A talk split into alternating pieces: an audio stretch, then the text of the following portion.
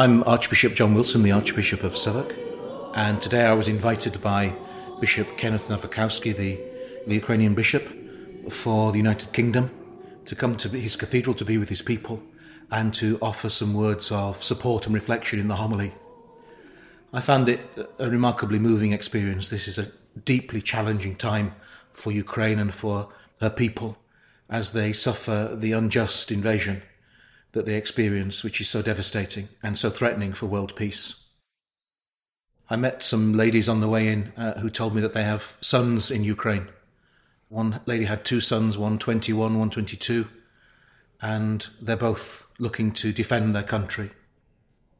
But what I tried to say in the homily, as well as articulating the absolute intolerable outrage that war is, also to recall the gospel today, which in the Ukrainian liturgy is the gospel of the Last Judgment. Whatever you do to the least of my brothers and sisters, you do it to me, said the Lord Jesus.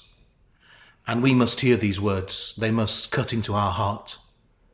They're not just words for Christians, they're words for any decent person. That what we're doing to others, we're doing to Christ.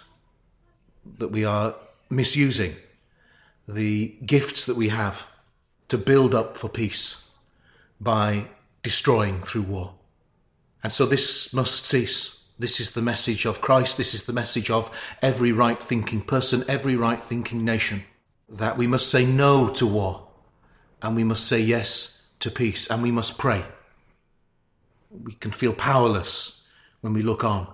We can give material support. We need to do that individually and as nations and governments. But as believers, as disciples of Christ, we must pray. We must pray that hearts that are full of war are broken, that they are broken open to embrace peace.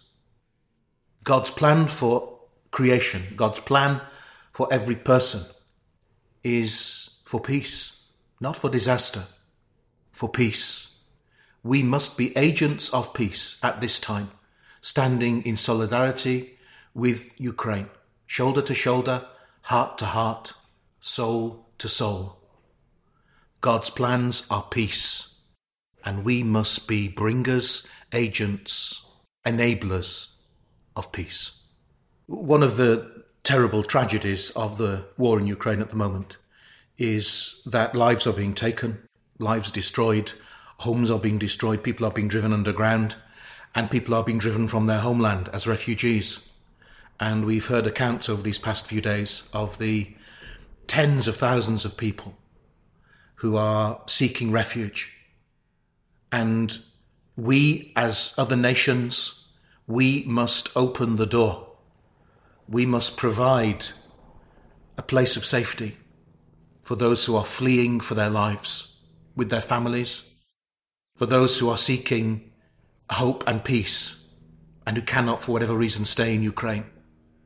Our Holy Father, Pope Francis, has called on Catholics across the world and all people of goodwill to reflect especially this coming Ash Wednesday, the start of Lent, as a day of prayer and fasting for peace.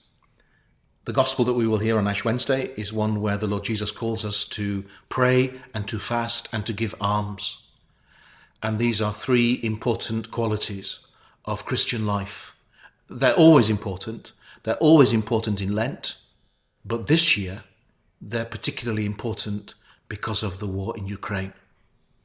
So to pray for peace, to fast as a spiritual weapon for peace, and to give, to give of our time, our money, our resources, our heart to those who are in need. This is the call of Pope Francis, and we must respond.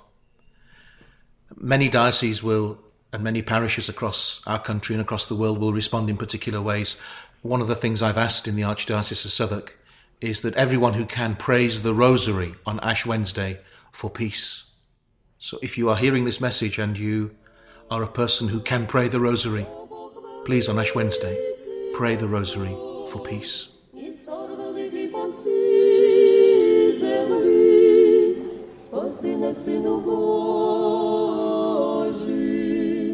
Воскресе співаємо тобі,